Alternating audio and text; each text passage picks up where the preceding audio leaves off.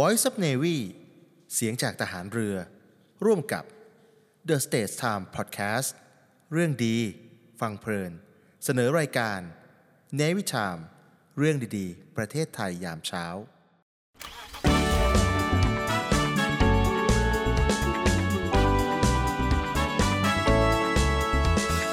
นวิทามเรื่องดีๆ ประเทศไทยนวิทามยิ้มไปเมื่อได้ฟังนวิทามข่าวดีมีทุกวันนวิทามเรื่องดีๆในยามเช้า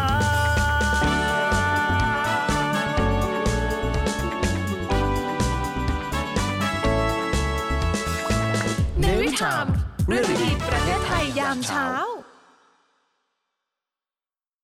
เตรียมรับมือพายุฤดูร้อน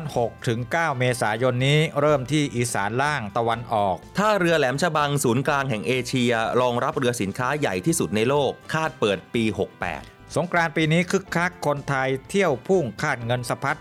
23,000 ล้านบาท ชายไทยสมัครใจรับใช้ชาติ สมัครทหารยอดพุ่ง 4,600 คน สวัสดีครับคุณฟังครับ ขอต้อนรับเข้าสู่รายการเนวิทามเรื่องดีๆ ประเทศไทยยามเช้ากับผมปรเมศผู้โตครับ ครับ และผมพันจ่าโทดิศรจันทรวัฒน์ครับ สวัสดีครับพี่กองครับ สวัสดีครับคุณอดิศรครับ วันนี้นะครับวันพุธที่ 5 เมษายน 2566 นะครับ รายการในวิถีถามเรื่องดีๆ ประเทศไทยยามเช้าครับ ออกอากาศกันเป็นประจำทุกวันครับ เจอเจอกับเรา 2 คนเป็นประจำทุกวันผ่านทาง FM 93 กรุงเทพมหานคร แล้วก็รีรันย้อนหลังครับ ผ่านทางสทรเครือข่ายทั่วประเทศ แล้วก็ตอนนี้ไลฟ์สดๆด้วย ครับ นะครับ ทาง Facebook YouTube และ TikTok นะครับ ในเพจของ The State Time นั่นเองครับ ครับแล้วก็อีกหนึ่งช่องทางนะครับ ครับ อ่าทีวีจานดาวเทียม PSI ช่อง 76 ครับ นะครับอ่ะเราวันนี้มีข่าวสารมากมายเลยทีเดียวนะครับ ครั ก่ บ อนจะไปเรื่องอาที่น่าสนใจนะครับไม่ว่า อ่า จะเป็นบรรยากาศการเลือกตั้ง โอ้เมื่อวานนี้คือคัก นะ มา อ่าก การอ่ารับสมัคร ครับ สสแบบบัญชีรายชื่อหรือว่าปาร์ตี้ลิสต์นะครับเมื่อวานนี้นะครับใครได้เบอร์อะไรยังไงเนี่ยหลายท่านก็อาจจะทราบตั้งแต่เมื่อวานแล้ว แต่ว่า อ่า เดี๋ยวจะมาสรุปกันให้ฟังอีกทีหนึ่งนะครับ ครับ ดินฟ้าอากาศกันนิดหนึ่งแล้วกันนะครับ อืม โอ้โหช่วงนี้หลายคนบ่นว่าแหม ร้อนเหลือเกิน ร้อนมาก ๆ เลย อยาก นะครั จะ บ ส่งไอติมให้กับพระอาทิตย์สักหน่อย นะจะได้เย็นๆขึ้นมาหน่อย นะแล้วก็ไม่อยากจะสนิทไม่ต้องมาสนิทกันมากหรอก เอออ อะไรทำนองเนี้ยนะครับ ก็ต้องดูแลเรื่องสุขภาพด้วยนะค ครั รับบ ผม อ่าโรคภัยไข้เจ็บที่เกี่ยวกับอากาศ แต่ว่า อืม ทางกรมอุตุนิยมวิทยานะครับ ก็ได้มีการพยากรณ์อากาศออกมานะครับ เอา ครับ ประเด็นสำคัญสคัญๆเลยเนี่ยนะครับ บอกว่าช่วงวันที่6ถึง9เมษายนนะ อ๋อพรุ่งนี้ อ่าพรุ่งนี้จนถึง ครับ วันที่ 9 เมษายนนี้นะครับ ครับ จะมีอ่าฝนฟ้าขนองลมกระโชกแรงและลูกเห็บตก อืม นะคือจะมีลักษณะของพายุฤดูร้อน ครับ จะเริ่มมีผลในภาคตะวันออกเฉียงเหนือตอนล่างก่อน อืม แล้วก็ภาคตะวันออกแล้วก็จะค่อยๆอ่าไปภาคอื่นๆต่อไป ครับ นะครับ อันนี้ก็ถือว่าก็ดีหน่อย ฮะ นะครับถ้ามีฝนตกลงมาช่วยเรื่องของบรรเทาเรื่องของอุณหภูมิ และ ครับ ที่สำคัญคือเรื่องของหมอกเรื่องของฝุ่นควัน อ่ะมันจะได้คลี่คลายได้ ที่ ง่าย คลายลงไปนะครับ เออ ในอ่าภาคเหนือ อ่าน นะครับแล้วก็อีกหลายพื้นที่ ครั นะ บ อย่างวันก่อนเนี่ยเอาการปฏิบัติการฝนหลวงที่ในพื้นที่จังหวัดนครนายก อ๋อ นะครับ ที่เกิดไฟไหม้ภูเขาใช่ไหมฮะ อ่าก็ประสบความสำเร็จนะครับมี ครับ ฝนตกลงมาก็ช่วยกันได้เยอะเลยทีเดียวนะครับ ครับ เอาจากเรื่องดินฟ้าอากาศนะครับเรื่องร้อนร้อนๆนะอากาศก็ร้อนการเมืองก็เริ่มร้อน อันแน่ ะ นอนก็คึกคัก ตั้งแต่ ครับ ช่วงเช้า6โมง8โมงครับพี่กองฮะ ฮะก็หลังจากที่เมื่อวันที่ 3 ใช่ไหมสมัคร ครับ แบบเขตนะ สสแบบแบ่งเขต แบบแบ่งเขตไปเรียบร้อยแล้วนะครับ ครับ เขาก็ยังสมัครกันอยู่ถึงวันที่ 7 นะ อ่า คุณอนิสรสนใจไหม โอ้ยยังไม่ทันยังไม่ได้ไปสังกัด ไม่ สังกัดพรรคการเมือง ไม่ทันแล้วนะ อ่า เออคุณจัดรายการกับผมนี่แหละดีแล้ว อย่าไป เป็นนักการเมืองเลยนะ เราเรารอไปเลือกตั้งอย่างเดียว เราไปเป็นแคนดิเดตนายกได้ไหมอ่ะ เอ่อได้หมดต้องดูคุณสมบัติก่อน อ๋อา ดูคุณสมบัติเขาจะมีกฎหมายกันอยู่นะครับ ครับ สสแบบแบ่งเขตไปแล้วนะครับ เมื่อวานนี้วันที่ 4 เมษายนนะครับก็เป็นการสมัครแบบอ่าบัญชีรายชื่ออ อืม บัญชีรายชื่อนี่สมัครที่กรุงเทพมหานครที่เดียวนะ ครับ นะก็คือ 1พักก็มี 1 บัญชีรายชื่อน่ะไม่เกิน 100 คนนะครับ ครับ เขารับสมัครกันที่เอ่อกทม 2 ที่ดินแดง ครับ นะครับ ก็ได้เบอร์กันไปนะครับ เมื่อวานนี้เนี่ยนะครับมีการสรุปภาพรวมนะครับ โดยเลขาธิการคณะกรรมการการเลือกตั้งนะนายแสวงบุญมีแถลงข่าวภายหลังการรับสมัครสสแบบบัญชีรายชื่อในวันแรกนะครับ ครับ วันแรกเนี่ยกกตมีการตรวจสอบเอกสารทั้งหมด 49 พักการเมืองมายื่นนะครับ แล้วก็จับสลากหมายเลขพัก ผ่านไปแล้วนะครับทุกพักมีเอกสารครบถ้วน แล้วก็ออกใบรับสมัครได้ครบทั้งหมด ครับ และได้หมายเลขตามลำดับที่จับสลากได้มานะครับ อืม ภาพรวมก็ถือว่าค่อนข้างเรียบร้อยมีปัญหาเล็กน้อยนะครับเพราะว่า ฮะ สถานที่อาจจะคับแคบไปหน่อยหนึ่งนะครับ ครับ อ่าก็มีทั้งหมดเนี่ยนะครับ ณวันแรกเลยนะมีการสรุปตัวเลขการมีพักการเมืองมายื่นทั้งหมด 53 พักนะครับคืออันนี้รวมทั้งเช้าทั้งบ่ายเลย อ่า นะครับ แล้วก็เอ่อมีการเมื่อวานเนี่ยนอกจากจะสมัครบัญชีรายชื่อแล้วเนี่ยนะครับ ครับ ก็จะเป็นวันที่พักการเมืองเนี่ยเริ่มจะไปเสนอชื่อบุคคลที่เป็นนายกรัฐมนตรี หรือเสนอชื่อแคนดิเดตนายกรัฐมนตรีด้วย อืม นะอันนี้แยกจากกันนะครับ อ่าบัญชีรายชื่อก็ไปสมัครไปยื่นเอกสารนะครับ แล้วก็พักไหนเนี่ยจะเสนอแคนดิเดตนายกรัฐมนตรีก็ไปเสนอได้ อ๋อ นะครับคือจะไม่เสนอก็ได้ ครับ บอกพักผมไม่มีใครเหมาะสมจะเป็นนายกก็ไม่เป็นไรส่งแต่สสบัญชีรายชื่อได้ อ่าน นะครับสรุปเมื่อวานนี้นะครับวันที่ 4 เนี่ยนะครับ มีพักการเมืองต่างๆ เสนอรายชื่อแคนดิเดตมาทั้งหมดเนี่ยนะครับ 16 พัก ครับ 16 พัก 20 คน อ๋อที่บอกว่าพักหนึ่งเนี่ยสามารถเสนอคนดิเดตนายกได้ถึง 3 คน อ่าไม่เกิน 3 คนจะ ครับ หนึ่งคนก็ได้ 2 คนก็ได้ 3 คนก็ได้นะครับ อืม แล้วแต่นะครับรวมแล้วทั้งหมดเนี่ยมี 20 คนจากทั้งหมด 16 พักการเมืองนะครับ ครับ แบบนี้เมื่อวานนี้ อืม มีประเด็นนิดหนึ่งแต่ทางกกตเนี่ยเขามาเคลียร์เรียบร้อยแล้วนะครับเรื่องของอาพอจับเบอร์ได้เนี่ยนะครับ อ่า แต่ละพักก็รวดเร็วมากนะเอ่อเอาเบอร์ที่ที่จับได้เนี่ยนะครับ ไปโฆษณาเลย ติดป้ายหาเสียงเลย อ่าติดทั้งป้ายแล้วก็อ่าโพสต์ในโซเชียลมีเดียต่าง ครับ ๆ ก็ใครเชียร์ใครก็โพสต์กันไปก็ว่ากันไป แต่มันมีพอมาสักช่วงบ่ายๆนี่มีกระแสออกมาว่าทางมีพักการเมืองพักหนึ่งที่ไปยื่นเมื่อเช้าวานเนี้ยเช้าวันที่ 4 เนี่ย อืม เอกสารไม่สมบูรณ์ เอ้า พอเอกสารไม่สมบูรณ์ปุ๊บเนี่ยมันก็มีประเด็นว่าอ้าวแล้วจับเบอร์ไปแล้วทำยังไงล่ะ ฮะ จะต้องมีการเอ๋อถ้าเกิดเอกสารไม่สมบูรณ์ก็ก็ต้อง จับใหม่หรือเปล่า ไม่จับใหม่คุณก็ต้องไปเอ่อพักกอไก่เนี่ยนะที่ ครั เอบ กสารไม่สมบูรณ์เนี่ย ครับ ก็จะอาจจะต้องไปหาเอกสารที่ขาดไปสมมติ อ๋อ หนึ่งแผ่นเนี่ยนะมาใหม่ ให้ครบถ้วน แต่ว่าปัญหาคือว่าถ้าอย่างนั้นเนี่ยนะอาจจะต้องมีการเลื่อนลำดับขึ้นมา ตอนนี้ยุ่งเลยถ้าเลื่อนลำดับขึ้นมาเนี่ยนะครับ อ่ะนั่นหมายความว่าถ้าหากว่าเบอร์ 20 เนี่ย ถูกถอนออกไป ครับ 21 ที่เคยได้ก็ต้องมาเป็นเบอร์ 20แทน ใช่ นะฮะ ใช่ไอ้ไอ้เบอร์ต้นนี้ก็จะไม่มีปัญหานะครับ ครับ นี่เราก็ไม่รู้ว่าพัก พรรคที่ อะไร มีปัญหาเนี่ยมันเป็นพรรคเบอร์ไหน พคเบอร์ไหน ถ้าเกิดเป็นเบอร์หนึ่งนี่ล่นกันหมดเลย นะแล้วคดีเขาไปชูทำเนี่ยท่าทำนิ้วกันไว้เนี่ยนะครับสามนิ้วสี่นิ้วอะไรเนี่ย ก็ต้องเปลี่ยนใหม่นะ ต้องเปลี่ยนใหม่โอ้โห ตอนนี้ก็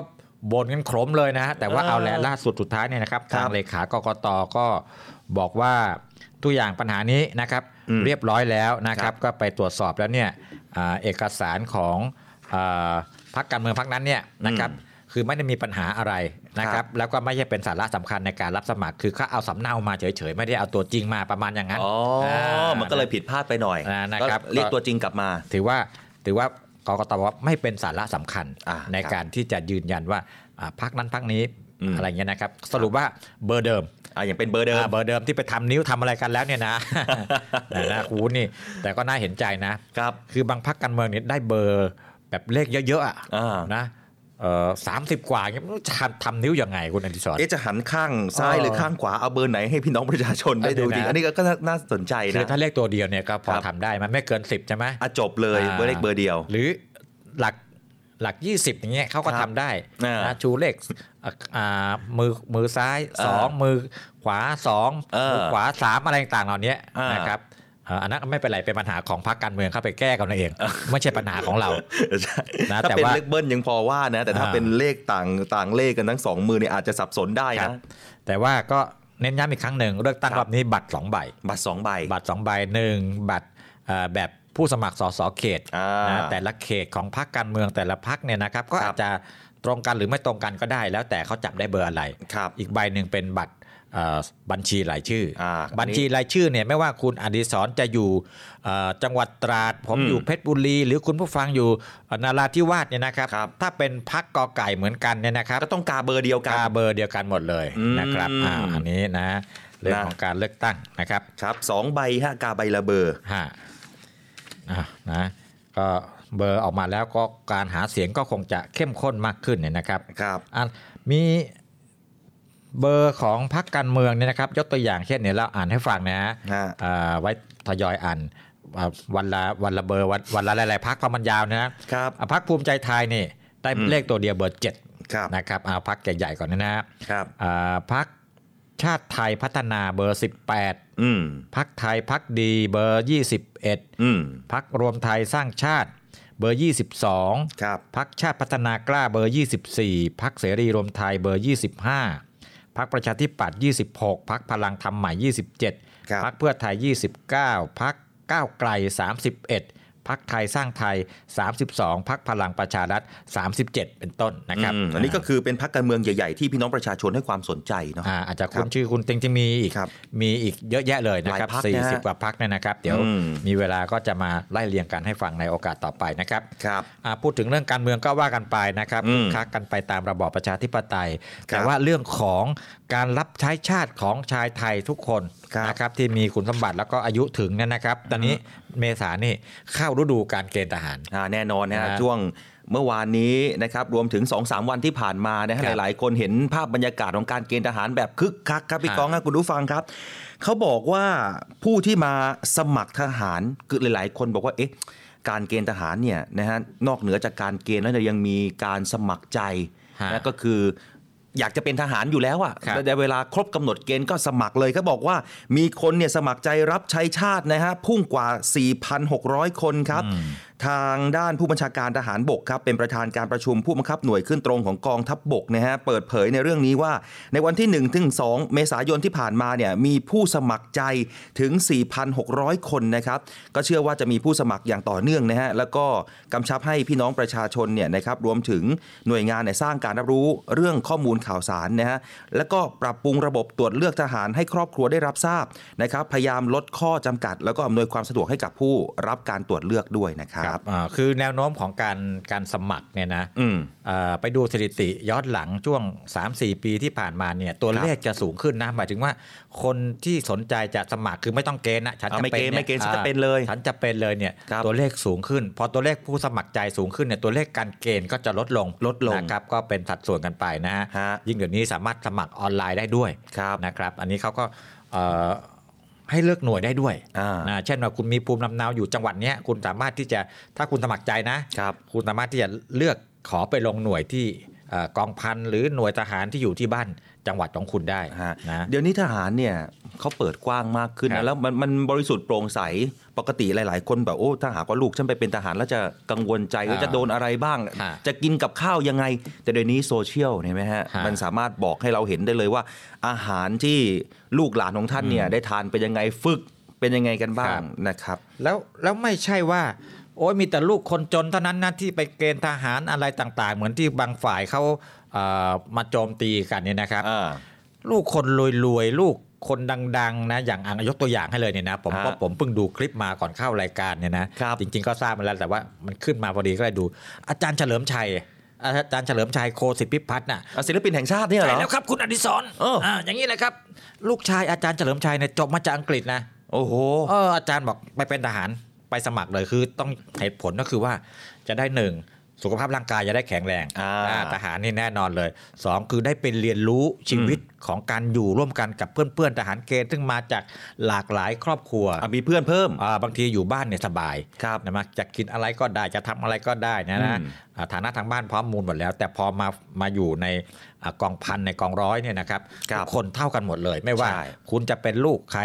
นะนามสกุลอะไรมาอยู่ในกองพันกองร้อย ก็เป็นททหารหาร ใหม่เหมือนกัน ครับ นะ ผม เขาต้องอาจารย์บอกเนี่ยอยากให้ลูกได้มารับรู้ อืม ใช้ชีวิตแบบนี้และที่สำคัญคือ ได้มาปลูกฝังเรื่องความรักชาติ นี่ นะ แหละสำคัญ แล้วจริง ๆ ไม่ใช่เฉพาะลูกอาจารย์เฉลิมชัยนะดาราหลายคนเขาก็เลือกที่จะมาสมัคร โอ้เยอะฮะ นะหรือไม่สมัครก็มาเกณฑ์เกณฑ์พอเอ่อจับใบได้ใช่ไหม อืม ใบแดงใช่ไหม ครับ อ่าก็เข้ามาเป็นเขาก็ไม่ไม่อะไร อ่า แล้วหลายคนก็บอกก็โอ้ก็ดีนะอะไรต่างๆเหล่านี้ ครับ นะครับก็หลากหลายกันไปนะครับ อ่า แต่ที่แน่คือเป็นหน้าที่ของชายไทยทุกคน ใช่ นะค ครั รับ บ ยกเว้นว่าโอเคถ้าคุณ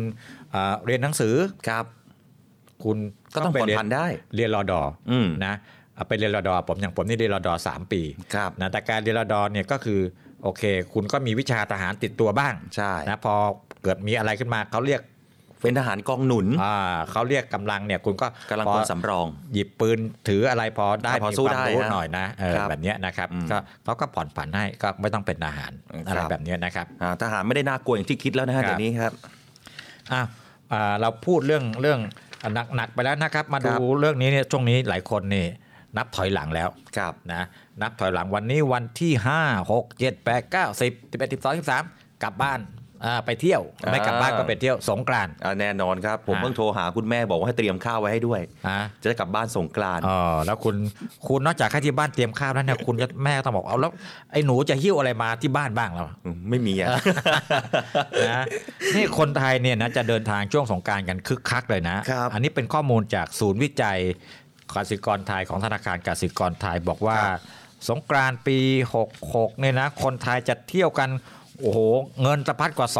23,000 ล้านบาทเลยทีเดียวนะคุณอดิศร ครับ นะครับ หลังจากที่ตอนนี้เนี่ยไม่มีใครสนใจ อืม โควิดแล้ว ครับ นะครับถึงมีคนเป็นก็อาการก็เล็ก ๆ น้อย ๆ เหมือนกับเป็นเป็นโรคธรรมดาที่เราเคยเป็นกันเนี่ยนะครับ ครับ เขาบอกว่า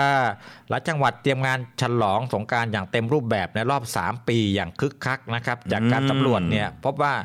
คนกรุงเทพ 44.7% ครับ มีแผนเดินทางท่องเที่ยวในช่วงวันหยุดยาวเทศกาลสงกรานต์นะครับ ก็จะเป็นกลุ่มที่เดินทางเที่ยวเพื่อการพักผ่อน อืม แล้วก็เอ่อกลุ่มท่องท่องเที่ยวระหว่างเดินทางกลับภูมิลำเนาไปเยี่ยมญาติด้วยคือ มีทั้งไปเที่ยวอย่างเดียว ครับ กลับบ้านไปเยี่ยมพ่อเยี่ยมแม่อย่างคุณ แล้วก็ถือโอกาสไปเที่ยวด้วย อ่า เลยนะครับอ่านี่นะครับ ช่วง 13ถึง17 เมษายนนี่น่าจะมีอ่าการเดินทางของผู้คนประมาณ 5.1 ล้านคนครั้งนะครับ เพิ่มขึ้น 28.9%จากช่วงเดียวกันของปีก่อนนะครับ ครับเขาก็มีการประเมินด้วยนะครับว่าการใช้จ่ายเพื่อการท่องเที่ยวเนี่ยนะฮะที่พี่น้องประชาชนเดินทางกลับ หรือว่าเดินทางไปเที่ยวเนี่ยในช่วงเทศกาลสงกรานต์มีมูลค่ามากกว่า2จุดหมื่น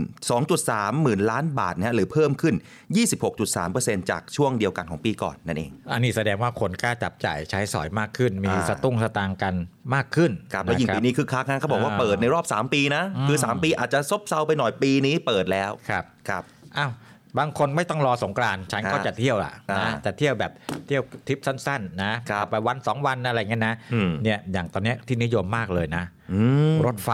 ฮะ นะรถไฟเนี่ยเราเคยนำเสนอไปแล้วรถไฟคีฮะ183นะครับรถไฟ อ๋อ สวยเลยที่รับมาจากญี่ปุ่น แล้วการรถไฟช่างของรถไฟเราเนี่ย อืม เขาเก่งเขาเอามาขัดสีฉวีวันรอกว่าเดิมเยอะเลย เออ นะคือเขาเขาให้เรามาฟรีแต่เราเสียค่าขนส่ง ครับ แล้วก็มาใช้ในอ่าขบวนท่องเที่ยวนะครับ อืม เอ่อล่าสุดเนี่ยนะครับทริป ครับ ล่าสุดวันที่ 8 ที่ 9 เมษายนนะครับอ่ารถไฟคีฮะ 183 ย้อนรอยประวัติศาสตร์เมือง 8 ริ้ว อืม เติมความหวานในวันมะม่วงและของดีเมือง 8 ริ้ว โอ้เสาร์อาทิตย์นี้นะฮะ สาวอาทิตย์นี้คือคือเขาก็จะอ่าจัดทริปเนี่ยสอดคล้องกับเทศกาลของ ในช่ จั ว ง ง หวัด วันหยุดพิ ต่าง เศษ ๆอ่า ด้วย ของจังหวัดต่างๆนะอย่าง ครับ ช่วงอ่าสองสัปดาห์ก่อนนู้น อืม นะครับก็ก็ไปเพชรบุรี มีงานพระนครคีรี อ๋อก็ไปจุดเลยที่ อ่าที่เขามี เออ งานนะนะครับ อย่างเนี้ยเมืองแปดริ้วเขามีงานเอ่อเติมความหวานในวันมะม่วงและของดีเมืองแปดริ้วเขาก็ไปที่แปดริ้วกันนะครับ ใช่ครับ วันที่ 22 ถึง 23 ครับ เมษายนนี้เช่นเดียวกันนะครับบอกว่าให้เราเนี่ยแต่งชุดไทยนะฮะ แลหาพี่หมื่น ตามหาอ๋อเจ้า ที่ อ่า กรุงอโยธยา อ่าก็คือไปอยุธยาไปพระนครศรีอยุธยานะครับ ครับ คือจะจะแต่งชุดไทยหรือไม่แต่งชุดไทยเนี่ยก็ได้ ก็ ถ้า ได้ คุณซื้อตั๋วเนี่ยคือรถไฟได้หมด เลย แต่จะไปแต่งที่นู่นไงไปแต่งที่อยุธยา อ๋อเดี๋ยวนี้เขาน่าจะมีเปลี่ยน มี นะ มีให้เช่า อืม หรือบางคนบอกไม่ฉันจะแต่งจากหัวลำโพงไปเลย เอ อ เอฟก็น่าจะสวยเหมือนกันนะ สวย แต่ง สวย แต่ง สวย ชุดไทย นะ แล้วนั่งรถไฟไปนะถ่ายรูปไปเอ่อแต่ว่าแต่ว่าต้องนั่งรถแอร์นะรถรถร้อนนี่ก็จะร้อนหน่อยนะ จะใส่พี่หมื่นมาปกคอตอนนี้ก็ ไม่ ไม่ไหวนะฮะ อ่ะเป็นเรื่องแต่ละท่านไปจัดการกันเอาเองนะครับ และ ครับ 29 30 อีกหนึ่งทริปนะครับของเดือนเมษายนนี้นะครับ ฮะ เที่ยวเมืองอาร์ตอาร์ตที่แปลว่าศิลปะ ครับ อ่าราชบุรีชมเชิดหนังใหญ่เพ้นโอ่งมังกรอ่า อ๋อ ไปเมืองโอ่งอ่ะราชบุรีนะครับ ครับ อ่า29 30 3ทริปที่เหลือของเดือนเมษายนนี้น่าสนใจทั้งสิ้นเลยนะครับ ครับ ก็ใครสนใจก็ติดต่อนะครับ สอบถามข้อมูลเพิ่มเติมที่เพจเฟซ Facebook Fanpage นะครับ ทีม PR การรถไฟแห่งประเทศไทยนะครับ ค่าตั๋วค่าอะไรเท่าไหร่ยังไงเนี่ย อืม เข้าไปสอบถามกันได้นะครับ ครับมีคนที่ชื่นชอบการเดินทางแบบรถไฟแบบนี้เยอะนะพี่กองนะ ฮะ แล้วก็โดยเฉพาะอย่างยิ่งเนี่ยมีโปรแกรมหรือว่ามีแพ็กเกจพิเศษเนี่ยในการเดินทางแล้วไปเที่ยวเมืองต่างๆ ในการย้อนรอยของเมืองต่างๆนี่ถือว่าเป็นอีกหนึ่งสถานที่ที่คนชื่นชอบกับการนั่งรถไฟชิว ครับ แล้วก็ไปเที่ยวในสบายใจนะครับ พูดถึงเรื่องรถไฟเนี่ยนะครับยุคนี้เป็นยุคที่การรถไฟของเราเนี่ยนะครับ มาแรงนะ อ่ขนส่งทางรางเนี่ย ครับ ได้รับการพัฒนาอย่างก้าวกระโดดเลยนะครับ นอกจากเรามีรถไฟอ่าปกติแล้วเรากำลังจะมีรถไฟความเร็วสูงเส้นแรก ครับ นะ ที่ไอ้ไม่คำที่พูดว่าไม่ถึงก็ช่างไม่ถึงก็ช่างนี่ โอ้ เปลี่ยนได้หมดแล้วนะ เปลี่ยน ฮะ แล้วนะครับ ครับ อีกไม่นานเราจะมีรถไฟความเร็วสูงนะครับ กรุงเทพนครราชสีมานะครับ อืม เฟสแรกแต่ว่าอ่าเฟสสมบูรณ์เนี่ยจะไปถึงหนองคาย โอ้ อ่านะครับเชื่อมต่อกับรถไฟอ่าลาวจีนเลย เราจะไปลาวเลย อ่านะครับแต่ว่าเอาละเรามาดูความคืบหน้ากันก่อนนะครับ ครับ รถไฟกรุงเทพนครราชสีมาเนี่ยเขาจะแบ่งการก่อสร้างเป็นสัญญาเป็นพูดภาษาชาวบ้านคือเป็นท่อนท่อนท่อนท่อนท่อนท่อน อืม แต่ละท่อนนี่ก็จะมีบริษัทเข้ามารับเหมากันเป็นช่วงๆไปเพื่อที่จะให้งานมันสร้างพร้อม ๆ กันเร็วๆ ครับ คือไม่ใช่ว่าเจ้าเดียวทำทั้งขบวนไม่ใช่ อ่า นะอย่างวันนี้ที่จะมานำเสนอกันเนี่ยนะครับอ่ารถไฟความเร็วสูงสัญญา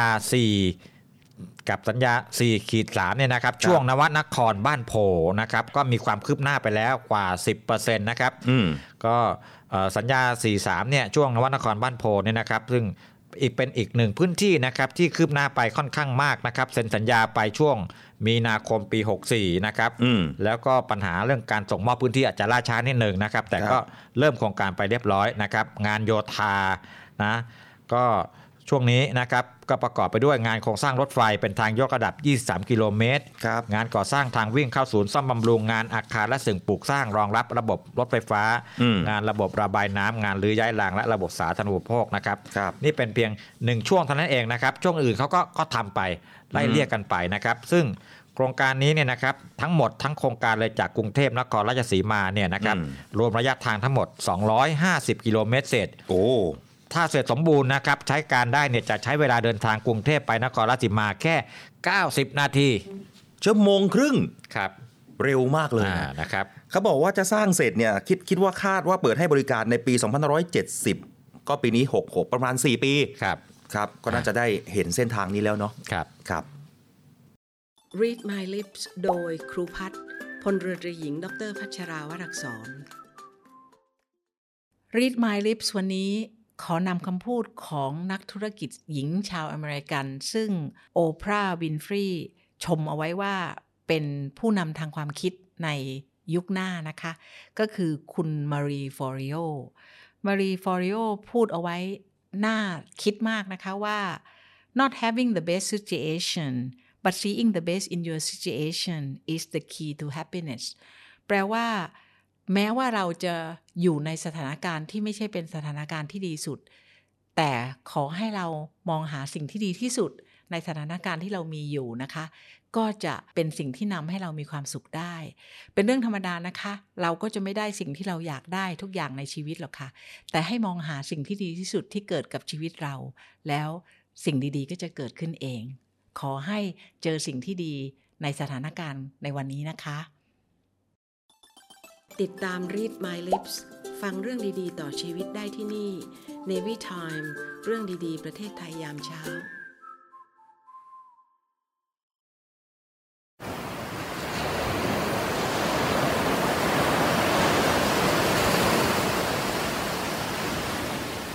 หาดทรายขาว น้ำทะเลใส เริ่มต้นได้ด้วยมือเรา ขอส่วนร่วมเป็นส่วนหนึ่งในการดูแลรักษาท้องทะเลไทย ไม่ทิ้งขยะลงแหล่งน้ำชายหาดและท้องทะเล เพื่อลดปัญหาขยะมลพิษ ลดการใช้ถุงพลาสติก ไม่ทำร้ายสัตว์ทะเลหายาก และทำการประมงอย่างถูกวิธี เพื่ออนุรักษ์แนวปะการังอย่างยั่งยืน และท่องเที่ยวแบบวิถีใหม่ ปลอดภัยต่อธรรมชาติ กองทัพเรือสนับสนุนการปกป้องรักษาทรัพยากรธรรมชาติทางทะเลของไทย เพื่อความอุดมสมบูรณ์และยั่งยืนตลอดไป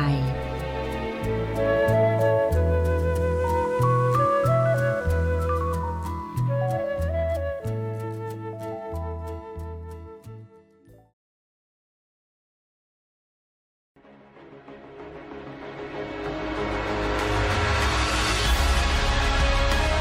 ศูนย์อำนวยการรักษาผลประโยชน์ของชาติทางทะเลหรือสอนชน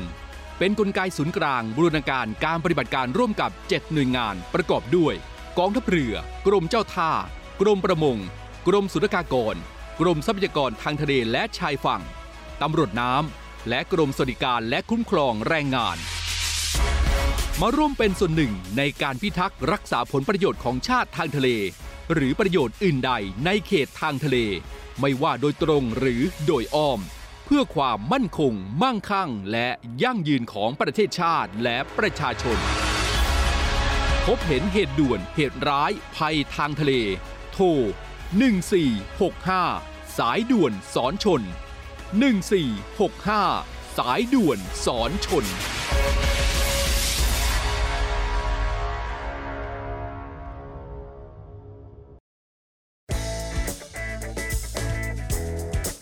ผลิตภัณฑ์เสริมอาหารสไปมอร์รวมสารสกัดสาหร่ายสไปรูรินาและมะรุม ที่มีส่วนช่วยสลายไขมันในหลอดเลือด ลดความเสี่ยงภาวะหัวใจวายเฉียบพลัน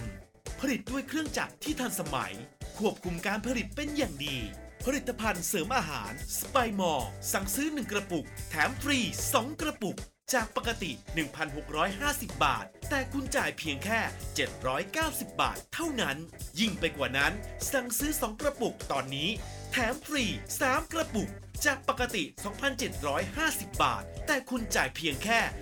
990 บาทเท่านั้น โทรสั่งซื้อได้ที่ 02 666 9456 ย้ำ 02 666 9456 สไปมอร์รวมสารสกัดสาหร่ายสไปรูนีนาและมะรุม SME ดีพร้อม ดีพร้อมวงเงินสูง ดีพร้อมดอกต่ำ ดีพร้อมผ่อนสบาย วงเงินสูงดอกเบี้ยต่ำผ่อนสบาย SME Bank หนุนเต็มที่เพื่อ SME ไทย เดินหน้าธุรกิจเต็มกำลังก้าวไปไกลกว่าเดิม สินเชื่อ SME ดีพร้อม เติมทุน 50 ล้านบาท ดอกเบี้ยต่ำผ่อนสบาย 15 ปี ตอบโจทย์ทุกความต้องการ ติดต่อ call center 1357 SME D Bank ธนาคารเพื่อ SME ไทย เงื่อนไขเป็นไปตามหลักเกณฑ์ธนาคาร The States Times สำนักข่าวออนไลน์สำหรับคนรุ่นใหม่ The Stage Time สำนักข่าวออนไลน์สำหรับคนรุ่นใหม่ The State Times สำนักข่าวออนไลน์สำหรับคนรุ่นใหม่ ข่าวสดใหม่ เกาะติดเลือกตั้ง เศรษฐกิจทันใจ คนไทยควรรู้ เชิดชูคนดี คลิก www the stage times com States กับ Times มี S นะคะ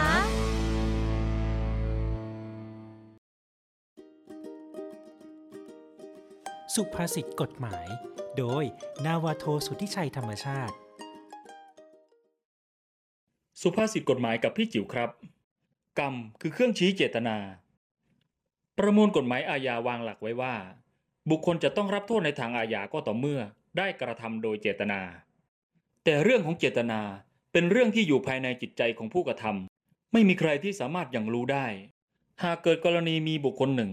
กระทำต่อบุคคลหนึ่งจนถึงแก่ชีวิต ในการวินิจฉัยหรือพิสูจน์ความผิด ว่าผู้กระทำได้กระทำไปโดยเจตนาฆ่า หรือแค่มีเจตนาทำร้ายเท่านั้น ต้องถือหลักว่า การกระทำที่แสดงออกมาภายนอก เป็นเครื่องชี้ถึงสภาพจิตใจของผู้กระทำหรือกล่าวอีกในหนึ่งได้ว่า กรรมเป็นเครื่องชี้เจตนานั่นเอง ติดตามสุภาษิตกฎหมายได้ที่นี่ เนวิทาม เรื่องดีๆ ประเทศไทยยามเช้า ครับไม่ใช่แค่รถไฟนะที่ เออ ว่ายุคนี้เนี่ยบ้านเราเนี่ยพัฒนากันเยอะแยะไปหมดเลยเนี่ยนะครับ ครับ เอ่อเรื่องของท่าเรือ ครับ ท่าเรือนี่สำคัญมากเพราะว่าอ่าประเทศไหนที่มีท่าเรืออ่าสินค้าที่ทันสมัย อืม นะครับเอ่อมันก็จะส่งผลเรื่องของการค้านำเข้าส่งออก เอามัน อไร สะดวก ต่งๆ สบาย อ๋อ นะ นี่นะครับ แล้วณขณะนี้เนี่ยนะครับบ้านเราเนี่ยก็มีท่าเรือซึ่งเป็นส่วนหนึ่งของโครงการ ครับ ระเบียงเศรษฐกิจภาคตะวันออกหรือว่า EEC เนี่ยนะครับก็คืออ ม ท่าเรือแหลมฉบังเฟสที่สาม ครับ นะครับคุณอดิศร ครับ แหลมฉบังเฟสสามเนี่ยเขาบอกว่าจะเปิดบริการได้ภายในปี 2568 นะ แล้วก็ ครับ ถ้าเสร็จหมดทุกอย่างเนี่ยจะกลายเป็นศูนย์กลางอาของท่าเรือ ศูนย์กลางการขนถ่ายสินค้าทางเรือระดับเอเชียเลยนะครับ รองรับบรรทุกสินค้า เรือบรรทุกสินค้าที่ใหญ่ที่สุดในโลกได้ด้วยนะครับ แล้วก็ใช้เทคโนโลยีอัตโนมัติเต็มรูปแบบ มูลค่าการลงทุนที่แหลมฉบังเฟสสามเนี่ยนะครับกว่า1นึ่งแสนล้านบาทเลยทีเดียวนะครับ ครับ ซึ่งเอ่อท่าเทียบเรือนี้นะครับเป็นเป็นการรองรับขยายการขนส่งสินค้าทางทะเลระหว่างประเทศนะครับ ซึ่งสามารถขยายความจุท่าเรือตู้สินค้าเนี่ย11 ล้านตู้ต่อปี เป็น 18 ล้านตู้ต่อปีจาก 11ฮะมาเป็น 18 เพิ่มอีก 7 ล้านนะฮะประกอบด้วย 2 ท่าเรือครับได้แก่ท่าเรือ F1 แล้วก็ท่าเรือ F2 ครับท่าเรือ F1 เนี่ยก็คือเริ่มดำเนินการก่อสร้างแล้วนะฮะอยู่ระหว่างการก่อสร้างงาน ก็ซึ่งจะคาดการณ์เปิดให้บริการให้กับพี่น้องประชาชน รวมถึงทางเศรษฐทางภาครัฐ และก็เอกชนได้เนี่ยในปี 2568 หรือว่าอีกประมาณ 2 ปีฮะส่วนท่าเรือ F2 เนี่ยจะเริ่มดำเนินการก่อสร้างรออีกสักหน่อย ปี 2570 ครับ ครับ แล้วก็เอ่อโครงสร้างพื้นฐานในท่าเรือแหลมฉบังเฟสสามเนี่ยนะครับได้เพิ่มขนาดและความลึกของแอ่งจอดเรือ อืม มีความยาวหน้าท่า 2 กิโลเมตร ความลึก 18.5 เมตรนะครับซึ่งก็จะทำให้แหลมฉบังเนี่ยนะครับท่าเรือแหลมฉบังของเราเนี่ยสามารถรองรับเรือขนส่งสินค้ารุ่นใหม่ ๆ ที่มีขนาดใหญ่ขึ้น รวมถึงมีระยะกินน้ำลึกเพิ่มขึ้นได้อย่างมีประสิทธิภาพยิ่งกว่าเดิมนะครับ ครับ ซึ่งซึ่งนอกจากการวางระบบการเชื่อมโยงเครือข่ายการขนส่งสินค้าภายในประเทศแล้ว จะมีการสร้างรางรถไฟเข้าไปถึงหลังท่าเทียบเรือเลย เอาเชื่อมกันเลยเหรอ อ่านะครับซึ่งก็จะทำให้การขนส่งตู้สินค้าทางรางมีประสิทธิภาพมากยิ่งขึ้น แล้วก็จะมี ครับ การใช้เทคโนโลยีสมัยใหม่นะครับอย่างเช่นระบบยกและขนถ่ายตู้สินค้าอัตโนมัติ ในลานกองตู้สินค้า ยานพาหนะแบบไร้คนขับนะเพื่อสแกนข้อมูลแล้วก็มีระบบ OCR นะครับเพื่อสแกนข้อมูลบนตู้สินค้า โดยอัตโนมัติ ลดความผิดพลาดในการนำส่งข้อมูลนะครับ ซึ่งถ้าอ่าโครงการนี้เสร็จแล้วเนี่ยนะครับจะเป็นท่าเรือขนาดใหญ่ที่มีศักยภาพเป็นศูนย์กลางอีกแห่งหนึ่งของภูมิภาคเอเชียนะครับคือพอท่าเรือมันใหญ่มันก็จะรองรับไอ้เรือสินค้าใหญ่ ๆ ได้ เรือรุ่นใหม่ๆเนี่ยนะครับคือท่าเรือถ้าเราไม่พัฒนาเนี่ยเราใหม่อาจจะใหม่เมื่อสัก 50 ปีที่แล้วนะแต่เรือเนี่ยมันพัฒนาไปเรื่อยนะครับมันบางทีเรือใหญ่ ๆ รุ่นใหม่ๆเนี่ยมันเข้าไม่ได้มันเข้ามาจอดในอ่าขถ่าย น้ำลึกไม่ สิค้า พอ เออ เออมานี่คุณต้องตาเรือคุณต้องช่วยอธิบายนะมันจะก็เราก็ไม่สามารถที่จะเอ่อมีรายได้จากการเอาเข้ามาใช้บริการท่าเรือของเราใช่ครับ ประเทศไทยของเราเนี่ยมีท่าเรือน้ำลึกเนี่ยน้อยมากเลยนะฮะดังนั้นแล้วเนี่ยเวลาการสร้างนี้เกิดขึ้นเนี่ยอย่างที่พี่ก้องบอกว่าเรือใหญ่ๆพอเข้ามาเนี่ยนะมันก็จะทำให้ง่ายมากขึ้นบางครั้งเนี่ยอยากจะเข้ามาขายซื้อขายกับประเทศไทยนะ แต่เราไม่มีท่าเรือน้ำลึกที่ ฮะ จะมาช่วยเรื่องของนี้เนี่ยมันก็ทำให้การซื้อขายของเราเนี่ยมันเป็นไปได้ยาก แต่พอมีเรื่องนี้เกิดขึ้นเนี่ยต่างชาติก็เวลาแวะมาเวียนก็สบายใจครับ คือ มีท่าเรือน้ำลึกให้ คือเราจะเป็นท่าเรือชั้นนำของโลกเลยนะครับจากข้อมูลเนี่ยบอกว่า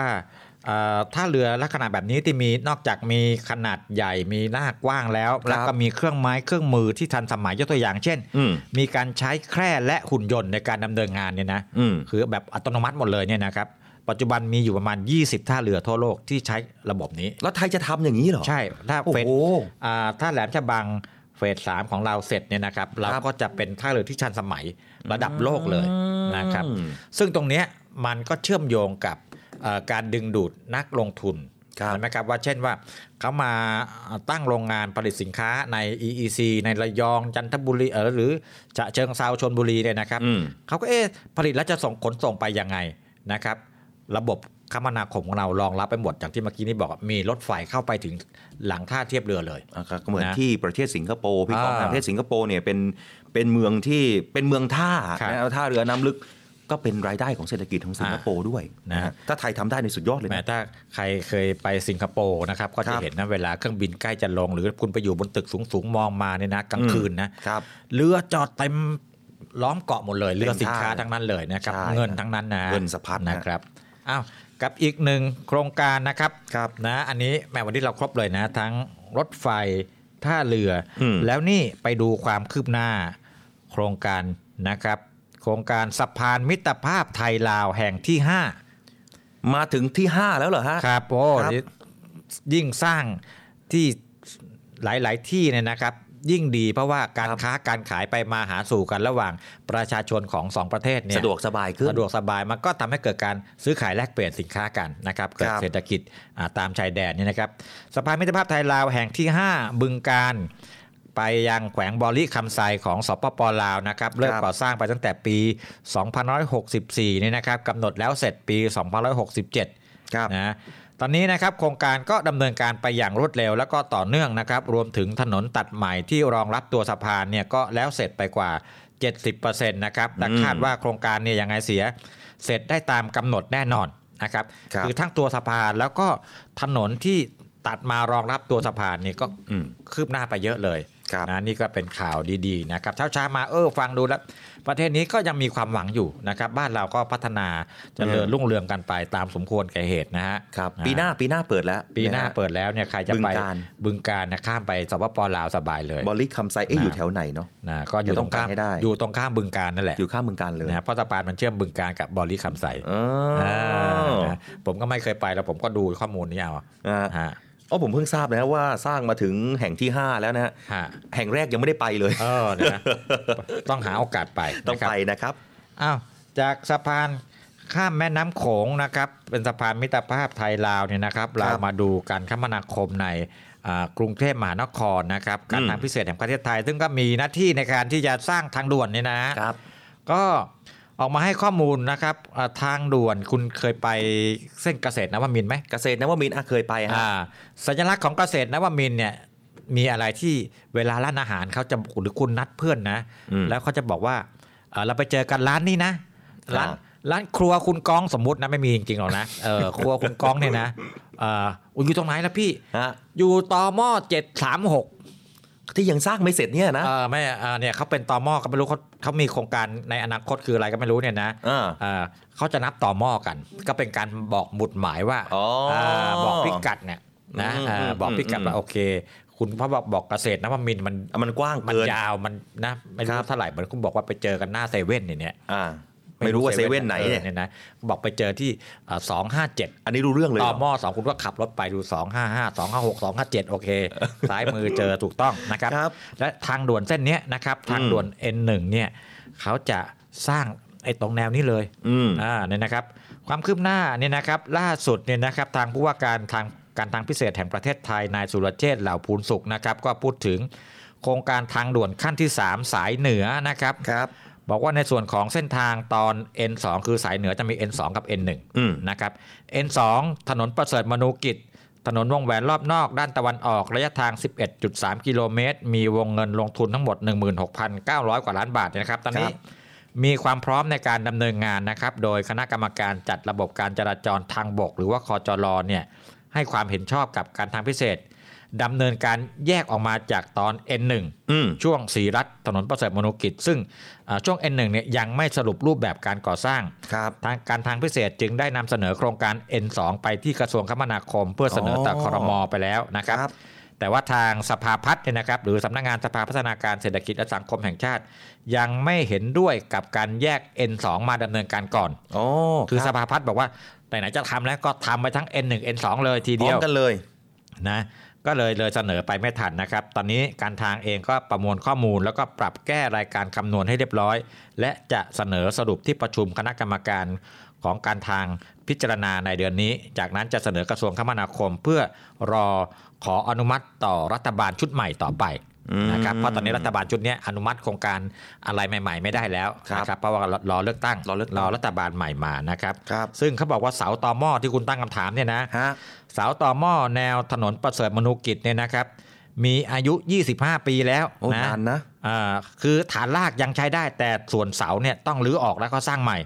นะครับ อันนี้ก็จะมีการปรับแผนเดิมนะเขาจะใช้เงินจากกองทุนรวมโครงสร้างพื้นฐาน เพื่ออนาคตประเทศไทยหรือว่า TFFIF วงเงิน 14,000 กว่าล้านนะครับ ซึ่งเออกองทุนเนี้ยได้โยกไปใช้ในทางด่วนฉลองรัฐช่วงจตุโชตลำลูกกาไปแล้วนะครับ ก็เอ่อก็มันจะมีปัญหาคือการสร้างทางด่วนก็จะมีปัญหาเรื่องเวลาแนวสายทางไปเอ่อพาดผ่านชุมชน หรือสถานที่ราชการหรือสถานศึกษาเนี่ยก็ต้องมีการคุยกันนะว่าจะมีการปรับกันอะไรยังไงบ้าง ตอนนี้ทางการทางเนี่ยเขาก็บอกว่าก็ได้ไปเอ่อเจรจากับทางมหาวิทยาลัยเกษตรศาสตร์เพราะส่วนหนึ่งจะผ่านตรงเกษตรนะครับ ก็ตกลงกันได้ในระดับหนึ่งว่าจะมีการก่อสร้างเป็นอุโมงค์ใต้ดินหน้ามหาวิทยาลัยเกษตรศาสตร์นะครับ อ่าอันตรงเนี้ยนะครับเป็นรายละเอียดคร่าวๆนะอ่านติดตามความคืบหน้ากัน อันนั้นก็จะมีทางด่วนเพิ่มอีกหนึ่งสายนะนะฮะ ก็ยังดีกว่ามีต่อต่อหม้อเฉยๆเนาะ อันนั้น มาสร้างใหม่ก็ถือว่า คือต่อห พัฒ ม้อ นาขึ้น มันไม่ไม่มีประโยชน์อะไรนอกจากบอกบอกหลักทาง บอกหลักบอกพิกัด ม อ่านะแต่จริงๆมีประโยชน์เนี่ยเพราะว่าตัวโครงสร้างมันยังใช้ได้อยู่ อ่ะบางส่วนยัง ฐรก ใช้ได้อย่างเช่น อ่ ฐานรากนะฮะ นะครับ ครับแหม่แต่ผมว่ามันก็น่าจะพัฒนาขึ้นไปเรื่อยๆนะฮะมาที่เรื่องกาลโลกหน่อย ฮะ ถือว่าเป็นเรื่องไกลตัวนะ แล้วก็ถือว่าเป็นเรื่องที่ดีด้วยพี่กองครับ เพราะว่า กโลกแอฟริกาในม้านะไม่ใช่ในคครั นอ่า อาการโรคแอฟริกาในม้าฮะ อ่า เขาบอกว่าทาง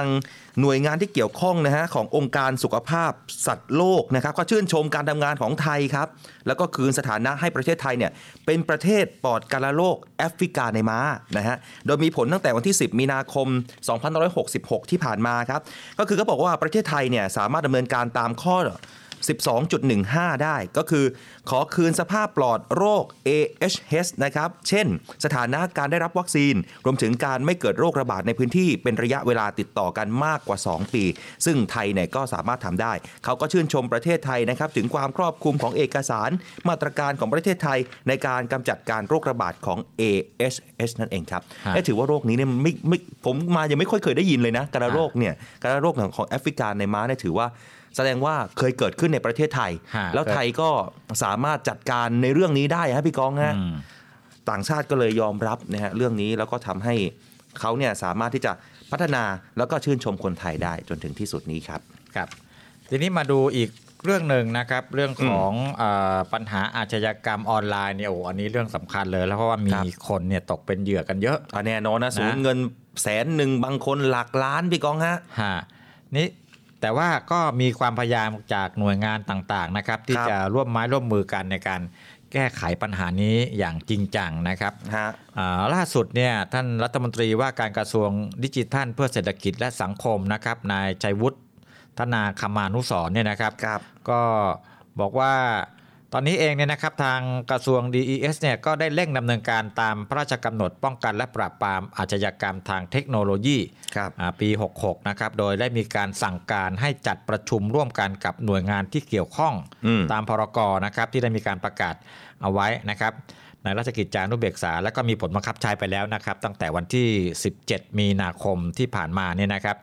ก็เพื่อที่จะคุ้มครองประชาชนจากการหลอกลวงผ่านโทรศัพท์ หรือวิธีการทางอิเล็กทรอนิกส์ ซึ่งมีผู้ถูกหลอกลวงจำนวนมากมูลค่าความเสียหายสูงมากนะครับ หน่วยงานที่เกี่ยวข้องก็ได้มีการเร่งรัดการทำงาน แล้วก็จัดทำกระบวนการในการทำงานตามที่กำหนดเอาไว้ในกฎหมายนะครับอ่าอันนี้ก็คือการช่วยเหลือเหยื่อ จากพวกแก๊งคอเซ็นเตอร์ก็ดีนะครับ หรือพวกที่ส่งลิงก์มานะทาง SMS บ้างนะ อ่า บอกว่านี่ คุณอดิศร ครับ คุณคือผู้โชคดีนะครับ เราส่งมาจากธนาคารโน่นนี่นั่นเนี่ยนะคุณก็ไป อ่า เผลอนะผู้โชคดีหรือบางทีเดี๋ยวบัญชีคุณมีปัญหาคุณต้องกรอกข้อมูลเพิ่ม คุณก้องใช่ไหมคะ อ่า คุณทำเอ่อไปรษณีย์ตกหล่นที่ต่างประเทศอ่ามันเป็นลักษณะแบบนี้แล้วคนก็เลยกลัวเอ๊ะมันมีเราเคยไปส่งของต่างประเทศด้วยเหรอ ฮะ นะฮะบางคนส่งไปแม้กระทั่ง 13 หลักหมายเลขประจำตัวประชาชนไม่ได้นะฮะ ก็ฝากแจ้งเตือนด้วยนะเขามีหลายหน่วยงานเข้ามาร่วมกับการประชุมในครั้งนี้ก็เป็นหน่วยงานที่โดนโดนแก๊งหลอกลวงเนี่ยมาลวงทั้งนั้นเลยนะฮะไม่ว่าจะเป็นสำนักงานตำรวจแห่งชาตินะฮะกสทชเนี่ยได้โดนบ่อย ธนาคารแห่งประเทศไทยนะฮะสมาคมธนาคารไทย แล้วก็สำนักงานปปงรวมถึงอีกสำนักงานกรตด้วยนะครับ คือหก็น่วมางยา ป น ระชุมกัน หน่วยงานพวกนี้เนี่ยจะเป็นหน่วยงานที่เข้ามาช่วย ครับ แก้ปัญหาบรรเทาปัญหาที่เกิดขึ้นกับประชาชนที่ตกเป็นเหยื่อนะครับ อย่างเช่นเอ่อทางธนาคารแห่งประเทศไทยเนี่ยนะครับก็ได้มีการเชื่อมโยงข้อมูลเข้าหากันทั้งหมดผ่านระบบกลางนะครับ เมื่อสมมุติว่าคุณอดิศรเป็นผู้เสียหายเนี่ยนะครับ แล้วถูกรู้ตัวเองว่าเฮ้ยเผลอโอนเงินไปแล้วเนี่ยนะให้กับ ไอ้ไอ้แก๊งคอเซ็นเตอร์อะไรก็แล้วแต่เนี่ยนะครับ ก็รีบแจ้งไปยังธนาคารต้นทาง อืม นะครับ ธนาคารเนี่ยก็จะสามารถที่จะยับยั้งธุรกรรมต้องสงสัยได้ทุกขั้นตอนอย่างรวดเร็วนะครับ โดยเป็นการทำงานแบบอัตโนมัตินะครับ แล้วที่ผ่านมาก็ได้มีการจัดเวิร์กช็อปหลายครั้ง ร่วมกับธนาคารแล้วก็สถาบันการเงินนะแล้วก็ทางกระทรวง DES สำนักงานตำรวจแห่งชาติและปปง เพื่อสรุปแนวทางการบริหารจัดการการทุจริตออนไลน์ จากการทำธุรกรรมทางการเงิน ครับ เพื่อรองรับการบริการในกรณีที่ ผู้เสียหายเนี่ยนะครับอ่าโทรแจ้งนะก็สามารถที่จะให้ผู้เสียหายโทรแจ้งให้ธนาคารระงับธุรกรรมที่ต้องสงสัยได้ทันทีเลยนะครับแล้วก็ยับยั้งการโอนเงินทุกขั้นตอนนะครับจากทุกธนาคารที่รับโอนเป็นการชั่วคราว คืออย่างน้อยที่สุดเนี่ยพอรู้ว่าถูกหลอกแล้ว แล้วเผลอโอนไปแล้วปุ๊บธนาคารเนี่ยเขาจะช่วยเราในแง่ที่เอ่อประสานงานกันแล้วก็บล็อกบล็อกบล็อก นะไม่ให้เงินเนี่ยไปถึงมือของอาปลายทางที่เป็นอาอาชญากรทางออนไลน์นะครับซึ่งเรื่องเนี้ยมันมันหลายหน่วยงานว่ามึงจึงต้องมีการประสานงานกัน ต้องมีการพูดคุยกันนะจากหน่วยงานต่างๆเนี่ยไม่ว่าจะเป็นกระทรวง DES สถาบันการเงินแบงก์ชาติตำรวจปปงแล้วแต่ละคนแต่ละหน่วยงานมีบทบาทหน้าที่กันอย่างไรอะไรต่างๆ เหล่านี้นะครับก็มีการซักซ้อมกันนะครับเพื่อเออการช่วยเหลือพี่น้องประชาชนที่ตกเป็นเหยื่อตรงนี้นะครับ คืออย่างเราเราเนี่ยผมไม่ได้เป็นห่วงนะพี่กองแต่ผมเป็นห่วงผู้สูงอายุที่อยู่ตามบ้าน ครับ แม่ผมเนี่ยใช้โทรศัพท์มือถือนะ ส่งไลน์ส่งเฟซแล้วเดี๋ยวนี้คนก็โทรมาหา แล้วก็หลอกลวงผู้สูงอายุเยอะนะเพราะเพราะผู้สูงอายุเขาไม่ค่อยเขาไม่ค่อยคิดแบบเราฮะบางครั้งเขาก็เชื่อแล้วก็หลงไปตามกลลวงต่างๆ นานาอันนี้แน่นอนครับ ดังนั้นแล้วท่านที่ติดตามรับฟังเราอยู่เนาะหรือว่าคนที่ชมเราอยู่เนี่ยก็ฝากเตือนไปยังผู้สูงอายุที่บ้านด้วยครับ ก็คอยช่วยเป็นหูเป็นตาให้กับเขาด้วยนะฮะแล้วก็บอกว่าถ้าหากว่ามันเกิดเรื่องอะไรที่มันไม่ชอบมาพากลเนี่ยก็อย่าไปสนใจอย่าไปส่งข้อมูลกันนะครับ มีมีคุณผู้ฟังถามเข้ามานะครับว่าเมื่อกี้ที่พูดเรื่องรถไฟความเร็วสูงเนี่ยนะเอ่อมันมีกี่สถานีค่าโดยสารมันเท่าไหร่ยังไงเนี่ยนะครับอ่าเดี๋ยวเติมรายละเอียดตรงนี้นิดหนึ่งนะครับ คือค่าโดยสารเนี่ยเขาจะคิดตามระยะทางนะครับ กิโลเมตรละอ่าหนึ่งบาท 80สตางค์นะ อืม แต่ก็มีค่าแรกเข้าคือคือไม่ค่าแรกเข้าแปลว่าอะไร คุณขึ้นปุ๊บเนี่ยนะ ก็ต้องจ่ายตังก่อน เออจะไปใกล้ไปไกลเนี่ย80 สตาร์ทที่ 80 บาท เหมือนกดมิเตอร์ เริ่มต้นที่ 35 บาทใช่ไหม อ่า เออเดี๋ยวนี้ 35 บาทหรือเปล่าไม่รู้ผมไม่ค่อยได้ 35 พูด สามสิบ เอ ห้า อ35นะครับแล้วก็เอ่อมีสถานีจากกรุงเทพนะครับอ่าไปดอนเมือง 105 บาทนะอ่าไปอยุธยา 195 ไปสระบุรี 278 บาท ไปปักช่อง 393 บาท ถ้าปลายทางเลยสุดสายนครราชสีมา 539 บาท ครับ นะครับ ก็มีการประมาณกันว่าในปีแรกที่จะเปิดให้บริการเนี่ย ก็คาดว่าจะมีจำนวนผู้โดยสาร 5,315 คนต่อวันนะครับ โดยเอ่อจากผู้โดยสารทั้งหมดเนี่ยนะครับเอ่อกรุงเทพโคราชเนี่ยคิดว่าวันละ 20,000 คนต่อวันนะครับ แล้วก็ โคราชเท่าไหร่นะพี่กอง โคราชนี่536 บาท โอ้ผมกับชั่วโมงครึ่ง ชั่วโมงครึ่งนี่ถือว่าโอ้โห มันเร็วนะ คุ้ค่นะมันแป๊บเดียวเองนะคุณเอา เออ เวลาไปทำอย่างอื่นเนี่ยนะถ้าถ้ารถทัวร์ก็ประมาณ 2 ชั่วโมงกว่านะ รถติดด้วยเดี๋ยวบางครั้งขับไปรถติดด้วย คาดการณ์ว่าอันนี้คือคำนวณเวลาได้เลยนะอันนี้เนี่ยก็เป็นอีกสิ่งหนึ่งเนี่ยนะครับทั้งหมดเลยเนี่ยนะครับรถไฟความเร็วสูงหนึ่งขบวนเนี่ยนะจะมีทั้งหมด 8 ตู้นะแล้วเขาก็จะแบ่งเป็นแบบ 2 ชั้นนะอ่าอย่างคุณอริสรมีสตางค์หน่อยนะ อยากนั่งสบายหน่อยก็ไปนั่ง First Class แบบเครื่องบินเลยเหรอ อ่ามี First Class นะ แม่ First Class นี่จะอยู่บริเวณหัวขบวนทั้งสองด้านเลยครับมี 96 ที่นั่งนะอ่าถ้าปกติก็ถัดลงมาก็จะเป็น Second Class หรือว่าชั้น2ชั้น 2 First Class ก็ชั้น 1 ไล่ลงมาหน่อย Second Class ก็ชั้น 2 นะครับครับหกตู้นะทั้งหมด 498 ที่นั่งครับอ่ารวมแล้วทั้งอ่า First Class แล้วก็ Second Class เนี่ยนะครับก็มีทั้งหมด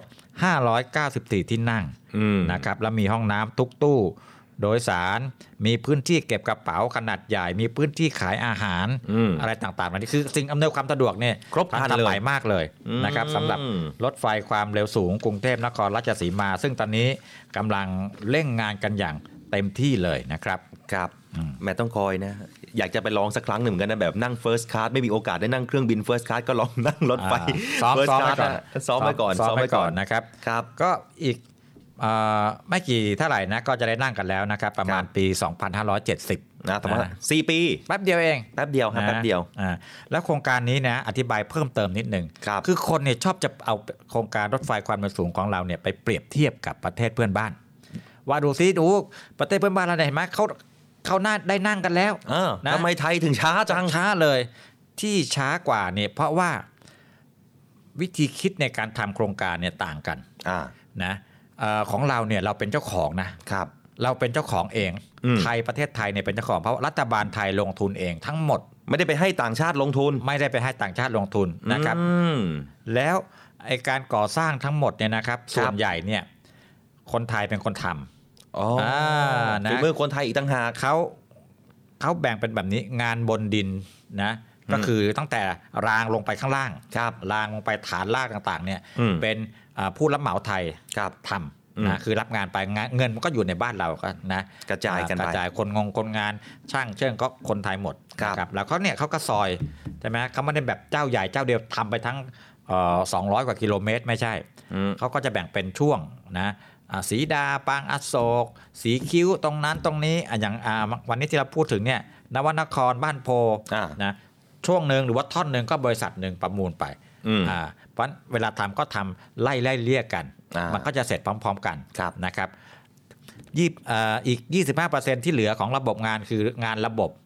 งานไฟฟ้างานต่างๆเนี่ยอันนี้เราไม่มีความทำนาน อืม ก็จีนมาทำอ่าเราทำงานโครงสร้างงานโยธา 75%อีก 25%เป็นงานระบบงานไฟฟ้าอ่างานอนัตสัญญาณพวกนี้อ่าบริษัทจากประเทศจีนมาทำภายใต้เงื่อนไขว่าเขาต้องถ่ายทอดเทคโนโลยีให้กับอ่าวิศวกรหรือบริษัทของคนไทย อืม นี่นี่อันนี้ก็เป็นสิ่งที่มันมีความแตกต่าง แล้วเรากับจีนเนี่ยก็เจรจากัน คือเจรจากันประมาณ 20 กว่าครั้งถึงจะตกลงกันได้ ครับ เพราะว่ามันต้องคุยกันในรายละเอียดถ้าเรื่องนี้จีนบอกจะเอาเท่านี้เราบอกไม่ยอมอ่ะงั้นพักก่อนอ่านะคือคำว่าเจรจาเนี่ยไม่ใช่ว่าคุณได้อย่างเดียว หรือผมเสียอย่างเดียวมันก็ต้องว่า อันนี้คุณได้ อันนี้ผมได้อะไรที่เรายอมได้เราก็ยอมเพื่อให้งานมันเดินไปนะครับเพราะฉะนั้นเนี่ยจะเอาไปเปรียบเทียบกันไม่ได้ อืม ว่าทำไม ไมบ้านเราช้าอย่าหยิบมาโจมตีกันแบบนี้นะมันคนละเรื่องกันเสร็จแล้วเนี่ยรถไฟทั้งขบวนทั้งหมดเนี่ยตกเป็นของคนไทยทั้งหมดของรัฐบาลไทยนะเพราะเนี่ยช้าๆได้พาเล่มงาม ไม่มี และ ทางเสียเปรียบอย่างแน่นอน เราเป็นของเรานะ ใช่ คือถ้าเสียเปรียบเนี่ยสร้างไปนานแล้วนะผมเคยคุยกับคุณอาคมเติมพิทยาภัยศิษฐ์รัฐมนตรีคมนาคมสมัยคอสชเนี่ย อืม ถามว่าทำไมช้าละท่านท่านบอกโอ้ทุกเรื่องเนี่ยต้องเจรจาต่อรองกันสุดเหยียดเลย นะตัวแทนของไทยที่เข้าไปเจรจาเนี่ยอะไรที่เราเห็นว่าเอ้ยมันมันไม่โอเคแบบนี้กับสำหรับประเทศไทยเขาก็ไม่ยอมให้ผ่าน ครับ พอไม่ยอมให้ผ่านปุ๊บก็พักการเจรจา อืม นะแล้วเดี๋ยวอีกเดือนนัดกันใหม่ ม อ่าเนี่ยนะครับคือเราจะเอาแบบแบบเร็วนะครับแต่ว่ามันมีปัญหาหรือเปล่า แต่ช้าแต่ว่ามันมันเป็นธรรมกับทุกฝ่ายนะเงินกู้เราก็ไม่ได้กู้เขาเราก็เอาเงินกู้ภายในประเทศนะอะไรต่างๆ เหล่านี้ แล้ว นะค จา รั ก บ ที่ฟังจากพี่กองก็หมายความว่าไทยเนี่ยก็ถือว่าได้เปรียบเยอะนะ คือ ทุกเรื่องเลยนะ เราก็อย่าไปใช้คำว่าได้เปรียบเราใช้คำว่า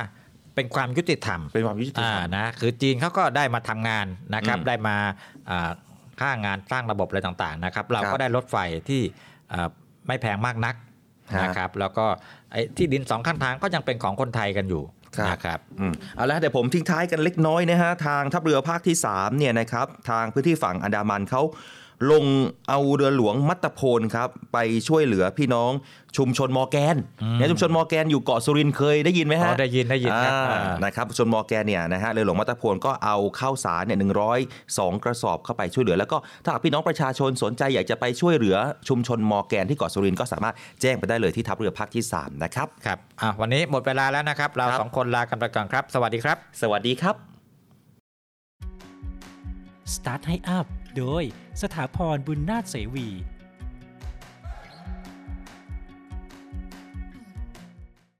SME ต้องวางแผนเสียภาษีให้ถูกต้องตามกฎหมาย การวางแผนภาษีที่ดีที่สุด คือการใช้สิทธิประโยชน์ทางภาษีต่างๆ ให้ถูกต้องตามกฎหมาย โดยเฉพาะเรื่องของภาษีเงินได้นิติบุคคลนั้น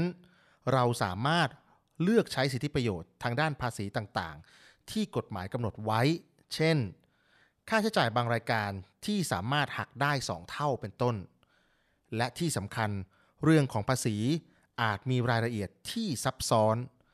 การมองหาที่ปรึกษาหรือผู้เชี่ยวชาญด้านภาษี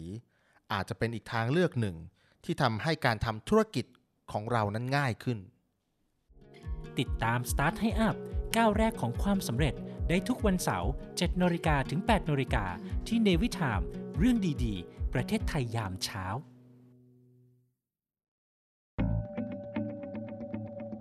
The States Times สำนักข่าวออนไลน์สำหรับคนรุ่นใหม่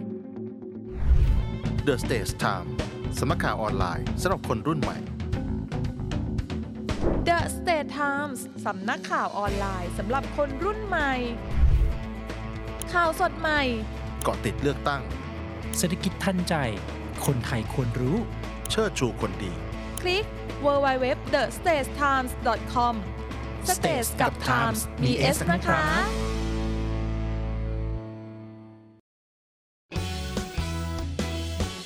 รำรำรำเรือสามรำเรือสามรำรำรำรำเรือสามรำเรือสามรำลูกชิ้นที่ทุกคนหมายปองเชิญมาลิ้มลองลูกชิ้นตราเรือสามรำคัดสรรวัตถุดิบชั้นดีอร่อยได้ทุกที่ทุกเมนูทุกคำมาตรฐานออยก็มาเชลชวนชิมตีตราว่าอร่อยเลิศล้ำพอเจียราคาดีจริง รอเรือนะไม่ใช่ลอลิง ต้องเป็นลูกชิ้น ตราเรือสามรำรำรำรำเรือสามรำเรือสามรำรำรำรำเรือสามรำเรือสามรำรำรำรำเรือสามรำเรือสามรำเรือสามรำเรือสามรำนะพี่น้องลูกชิ้นดีมีตำนานต้องลูกชิ้นตราเรือสามรำจำหน่ายลูกชิ้นหมูเนื้อเอ็น โทรเลย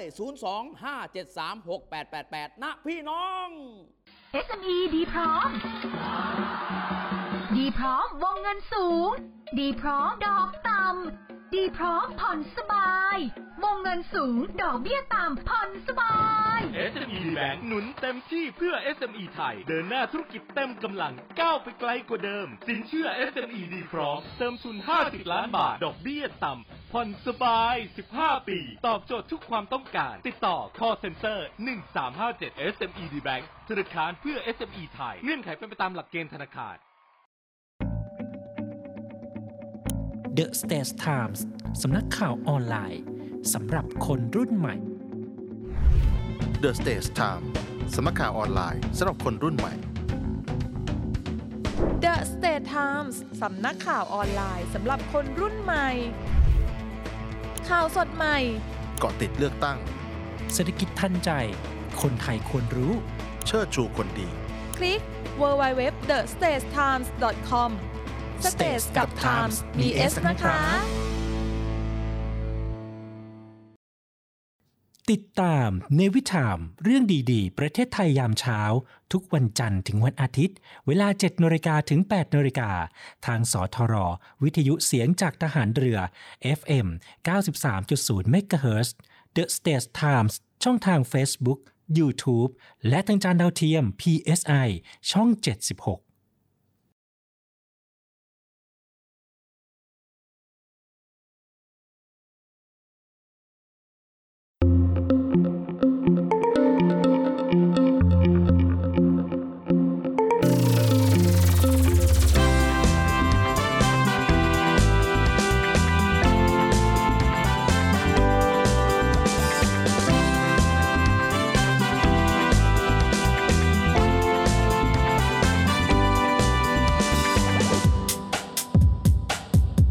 เริ่มต้นในยามเช้า เรื่องราวที่ดีๆเปิดฟังได้ที่นี่ ให้มีแรงบันดาลใจ ข่าวดีที่สร้างสรรค์ มาฟังในวิทันให้คุณได้ติดตามเรื่องดีๆ ประเทศไทย มีเรื่องราวดีๆ ในทุกวัน ให้ได้ฟังมีรอยยิ้มในทุกเช้า เนวิทามเรื่องดีๆ ประเทศไทย เนวิทามยิ้มไปเมื่อได้ฟัง เนวิทามข่าวดีมีทุกวัน เนวิทามเรื่องดีๆในยามเช้า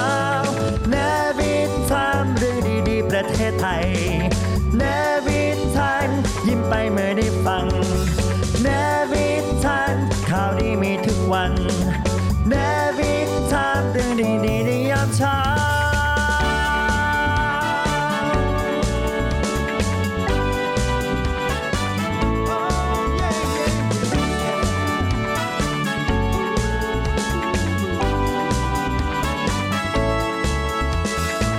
เนวิทามเรื่องดีๆประเทศไทยยามเช้า